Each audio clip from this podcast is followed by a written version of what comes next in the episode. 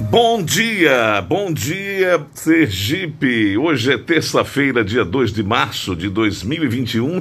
Eu sou André Barros e, junto com ela, Priscila Andrade, a gente começa agora mais uma edição do Jornal da Rio, esse programa que tomou conta das manhãs sergipanas por ser o jornalístico mais sério, mais isento e independente do rádio nas manhãs. E a gente agradece a você Caro ouvinte, que logo cedo já está sintonizado aqui na 102 FM, pela audiência, pela participação. Priscila Andrade, sempre bom começar o dia com você ao lado, levando notícia para esse povo bom de Sergipe. Obrigada, André Barros. Também é uma satisfação todos os dias dividir a bancada com você e com todos os nossos ouvintes de ponta a ponta do estado de Sergipe.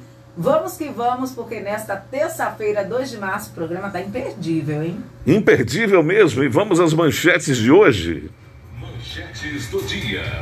Vacinação drive-thru terá esquema especial de trânsito. Prefeitura aumenta em 90% o quantitativo de leitos em Aracaju. Secretários de saúde pedem mais rigor nas medidas de restrição. Isolamento social. Sergipe registra quarto pior índice do, país. Anvisa alerta para uso do nome da agência em golpes de estelionatários. Secretaria de Estado da Saúde registra 592 casos da Covid e mais oito óbitos que estavam em investigação foram confirmados.